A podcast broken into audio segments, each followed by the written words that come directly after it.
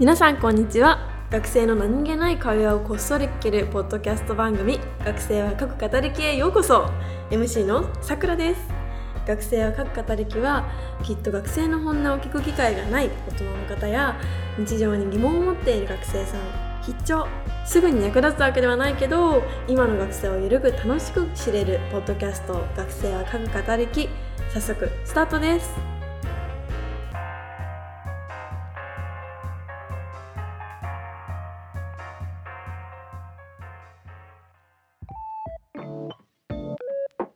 この番組は中小企業と学生の溝を埋めるウェブメディアナビラズの提供でお送りします。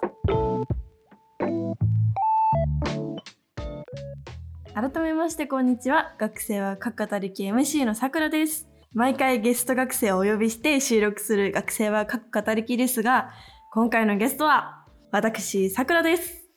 これまでに多くの学生さんとお話をしてきた私ですがそもそも私は一体誰なんだということを皆さんにご説明しておりませんでした。ということで、今回は私に焦点を当ててお話ししていきたいと思います。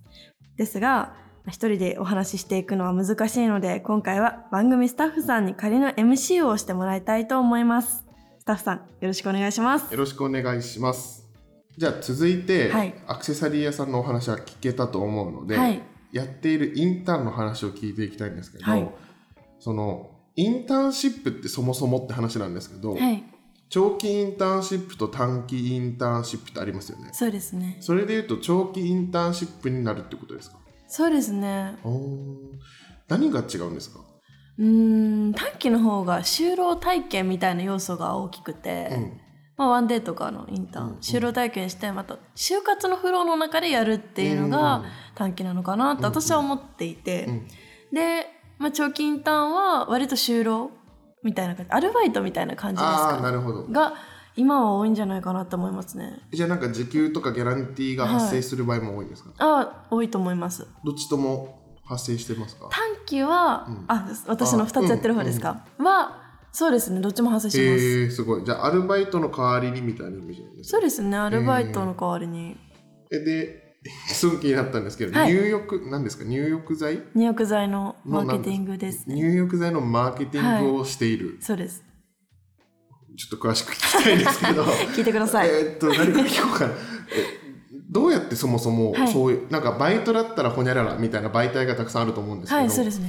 長期インターンにもそういう媒体があってそこから探したのかそれとも違うコネクションなのか。これ結構特殊で、はいはい。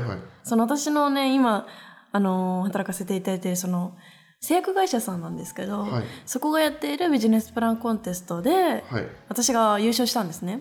すごい。そそうなんですよ、はい。なんかいろんなことをわーって言って優勝したんですけど なぜ優勝したのかわからない優勝をしたんですけど、でそこからそのインターンやらないっていう話になってじゃあお声掛けをいただいた感じ。そうですそうですそうです。へえビジコンからじゃあもうヘッドハッティングみたいなもんかそうですね、へええそのビジコンっていうのもまた聞きたくなったんですけど、なかなか参加したことある学生って多くないと思うんはいですよ、そうですね。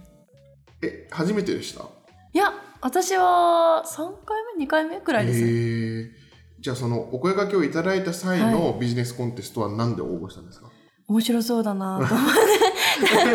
シンプルな興味で。売ってるわけじゃないでしょ。ビジネスコンテストの入場券が、あでもその自分のビジネビジネスプランコンテストって自分が今やってるビジネスを応募する場合と、その飛び込み方でそこでビジネスを考える方があると思っておそらく多分そうなんですけど、ど、私はもう飛び込み型の方だったんですけど、はあはあ。なのでなんかえ面白そうビジネス考えたいみたいな本当に興味本位で始めて。それなんかインターネット上で見つけて。へそうですそうです。ええでじゃあ参加しました、はえ何？一人でやるんですか？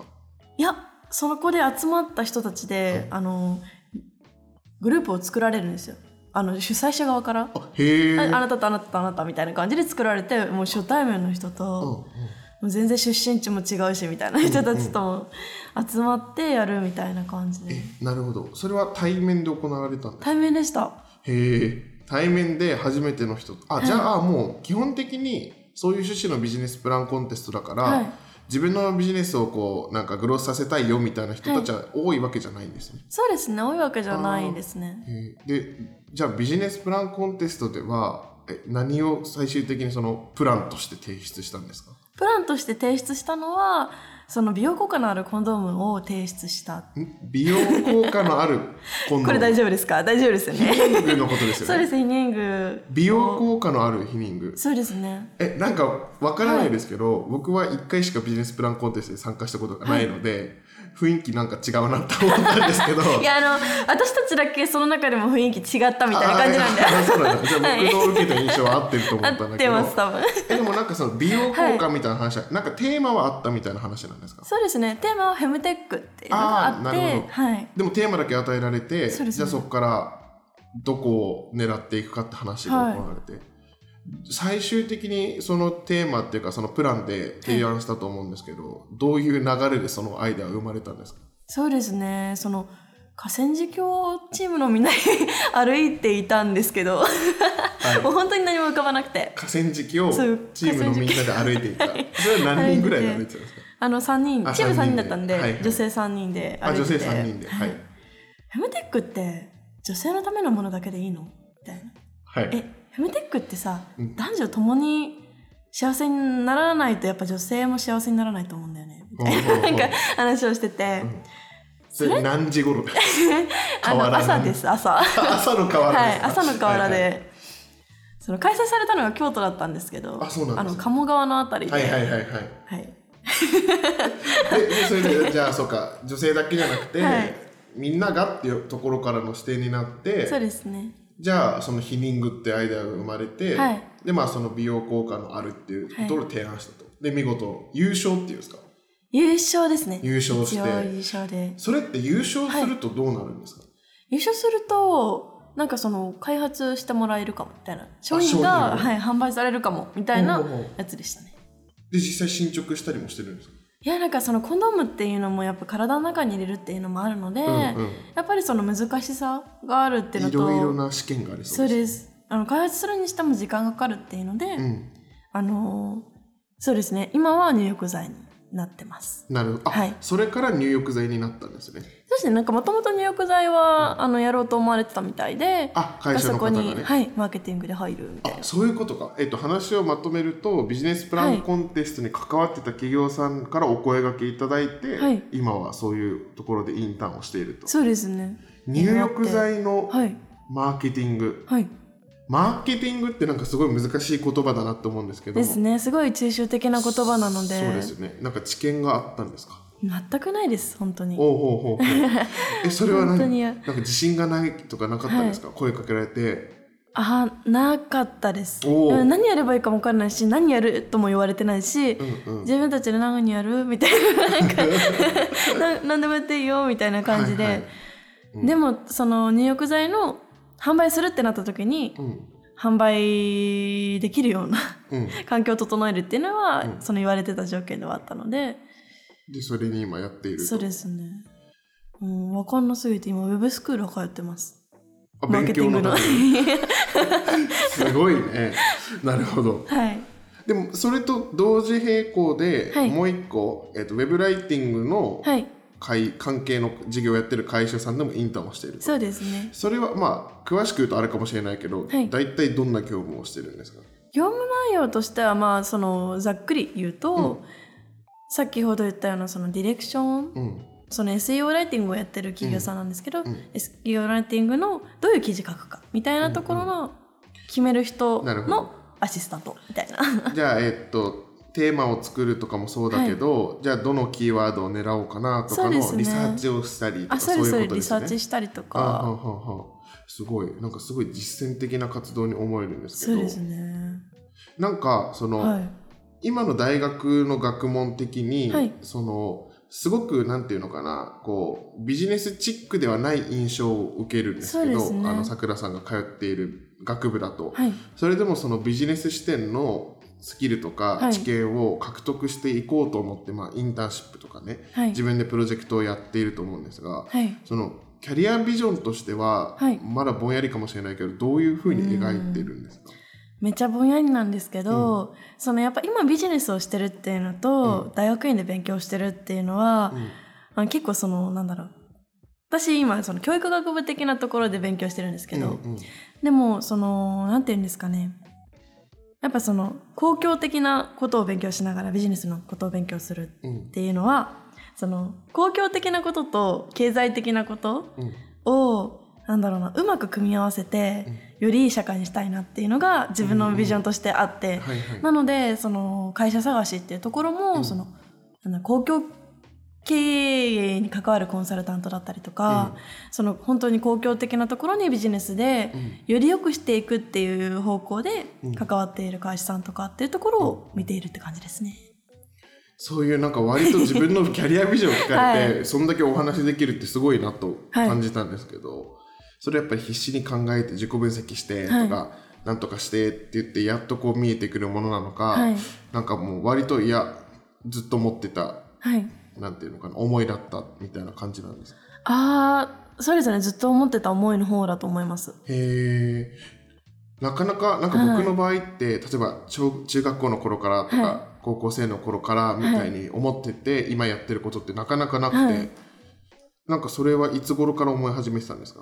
そうですね。遡ること小学2年生。遡りましたね。だいぶ 遡小学2年生、はい。8歳ぐらい？はい。はい、8歳の頃うに、ん。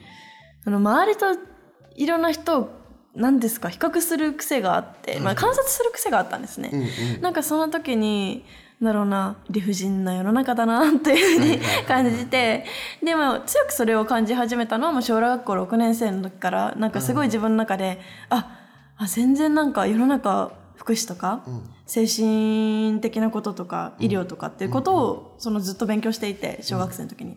でそこからあなんかなんだろうな。なん解決この資本主義の中で、解決されない課題が世の中たくさんありすぎるなみたいなのを感じて。小学6年生。小学6年生。えなんか今さらっと話してたけど、はいよくわかんないことになって小学生の頃からそのはい福祉や介護について勉強してたんですけどってい。う前提を急に共有されたんだけど、多分普通っていうのを定義するのは難しいけど、なかなかしてない小学生の方が多いと思うんですよ。ね。確かに。その勉強をしし勉強をしたってことはなんか興味を持ったきっかけがあったっていうことは、まあ言える範囲で教えてほしいんですけど、興味を持ったきっかけっていうのは本当に特に多分その頃はなくて、はい、もう本当に純粋に人間ってものにいろんな多角的な面から知りたいっていう欲があったんですね。それは何で気ですか？持ち悪い小学生。なんかなんでなんだろう、本当に分からなくて本当観察が好きだったし興味がすごかったんですよ多分。他人に対対して。する、はいはい、他人って方じ人？あのカタカナの人はいはい に対して本当に興味があったんで、初めて買った本は家庭の医学だったし、あの図書館でよく見ていたのは、その精神疾患に関する本とか、あの福祉に関する本とかっていうのを読み漁ってたようなタイプで。だから勉強しようと思って勉強したわけじゃなくてはい、小学生がゲームにはまるようにあそうですね。あそういうことなんだ。本当に、はあはあはあ。でそれを勉強してるうちに、はい、なんかこうまだまだ改善の余地がたくさんある業界だよなっていうふうに思ったと、はい、でもその時に起こせるアクションってやっぱりそんなにないと思うんですよね。はい、だから一旦勉強を続けていたっていうイメージですか、学校の先生にう、ん。私じゃやることはないから考えることしかできない、勉強することしかできないと思って、うん。普通って何ですか？とか、はい。この仕組みってなんでですか？とか、うん。変えれないんですか？とかうんうん。言うみたいな感じで、ちっちゃなアクションと学びを繰り返してましたね。なるほど。そういうふうにしていたんだはい、あだから、大学でもそういう学部を選んではい。行こうと思ったっていうイメージなんですか、あそれともなんか違う？そうだから僕はさっき言ったように、はい。小さい頃から思ってたこととは今違うことをしてるって割と当たり前だに起こりうることだと思うんですけど、ずっと一本筋で行ってたんですか？あ全くそうではなくてそのから見たら一本筋なんですよ。もう小学生の時からずっと勉強ずっと福祉とか医療してました。みたいな、はだけど全然紆余曲折あって、なので大学とかも受けたところは芸大でしたね。デザイン学科。デザイン？はい。じゃあ高校生の頃から聞こうかな。そうですね。あ高のー校生は何してたんですか？高校生の頃は部活と勉強をするような平凡な。えーっと進学校だったんですか、割とあの自称進学校って言われるのは偏差値60代くらいのはいはいはいはいはい。高校でうん。って感じでしたね。じゃあえ部活は何してたんですか？部活は陸上部であの陸上部。ドベやってました。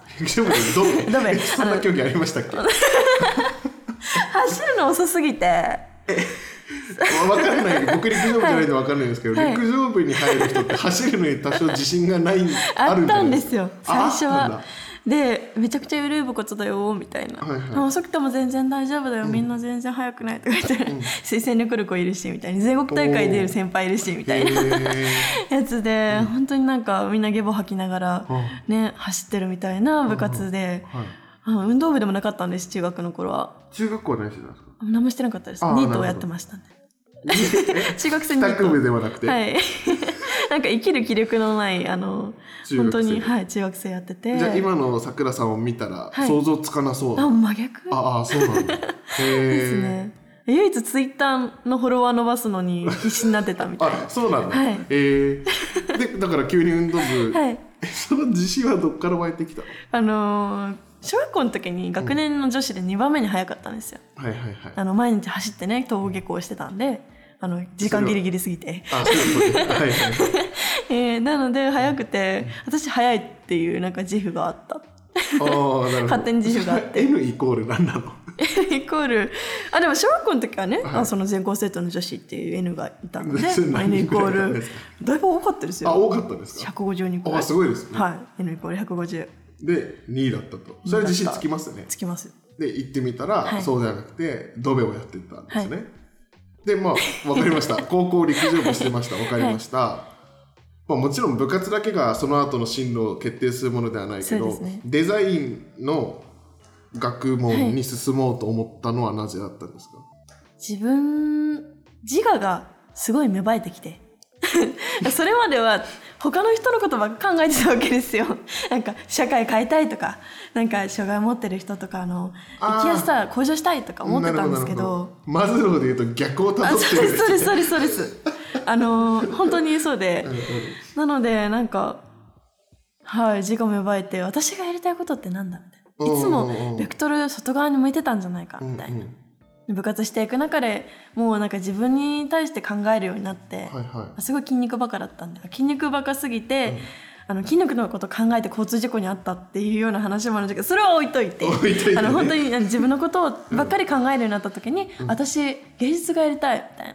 うんうん。思って、まあそれもまあ芸術やってその障害を持ってる子どもたちにうんその芸術を楽しむっていう成功体験積んでほしいなみたいなのもあったんですけど、まあ本当にデザインとか芸術が好きだったから、うん。あじゃあ私芸大行こうってうん。高2で決めてだいぶ遅いんですよね。遅いね。で画塾通い始めて、はいはい。激落ちするっていう。激落ちしたの。安全期後期落ちてどっちも落ちるみたいなあどっちも受けてね。はい、してましたね。で最終的には普通のいわゆるはい。4大に行ってますよね,、そうですね。私立の4大に行って、でもその時には割とそのさっきからずっとお話ししてる福祉や介護みたいなものに関わる学問って言っていいですか、そうですね。うんうんうんうんうん。そこに戻った理由は何だったんですか？戻った理由はすごい消極的な理由なんですけど、はいはい。あの私もともとその親から提示されてた条件があって国公立行けないんだったら私立は九州県内で、うんうん、で、まあ、その限られた地域の中で、しかも家から通える範囲で、うんうん、であの私立の文系に行けって言われてたんですまあ料金的に理系高いんで。私もともと理系だったんですけど。あ学費が違うのか？そうですそうです。学費全然違うんで理系で生物系大好きだったんで、生物系行きたいと思ってたけど、うんうん。なんかすごい料金違いすぎて、うんうん。あ確かに。文系行かなきゃいけないと思って、うん。まあそのそう当時の自分うん。とした不本意ながら、うん文系の次第に進学。うんなるほど。すっごい消極的な理由なるほど、はい。じゃああの不本意組みたいなこと大学生になって言われますけど。コンプレックスだらけの。あそうです はい。そのはい。僕も一応大学行きましたけど、はい。あんまりそういうのはなくて、はい。普通に普通に生きてたんですけあどそのいわゆる学歴みたいなものにコンプレックスを抱えていたのは1年生の時とか、1年生の頃でしたね。どどんな感じなんですか？それをなんか、もう編入して違う高大学に行くみたいなぐらいまで思っているのか、、はいやでももうそれはできないから諦めて生きていくみたいな、はい。みたいな感じなのか知りたいんですけど。そうですね。編入も考えるくらいには、ええもう本当に嫌で嫌で仕方がなくて、うんうん。やっぱ周りもなんだろう文系を下に見るじゃないけどそういう傾向がやっぱ理系にあるから、うん。しかも私立だしみたいなのがあってすごい周りからもバカにされるし。でもう本当に嫌だって思ってたし自分の中でその大学生活を素直に楽しめなかったのはすごく嫌で、ああそれはありますよねめちゃくちゃ嫌で。うんうん自分でもなんだろうな本当に下に見えるとかそういう上下とかうん。嫌だし自分のしたいことがしてる人がすごい素敵だと思うのに、なんで頭の中でそう思ってしまうみたいな。拭いされないんですよね。拭いされない。うんうんうん。コロナ禍で思ったのかな？頭じゃなくて。うんうんうんはいそうですね。なんかだからそうすごく嫌すぎて、でまあでも編入はちょっときついなと思ってそこまでじゃないなと思って、うんうんうん絶対に大手に就職するんだに私は変わりました。はい。よく聞きますね。そうよく聞くやつですね、はいはいはいはい。もうなんか大手絶対内定取るみたいなのを1年生からやっていて、まあ、いろんなボランティアとか活動し始めたのが多分今の私につながってるんじゃないかなと思ってます。面白い。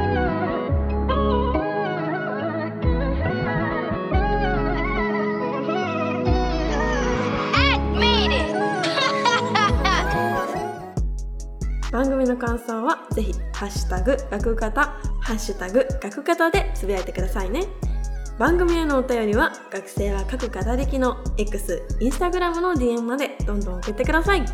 それでは今週はこんな感じで来週の金曜日にまたお会いしましょう。またねー。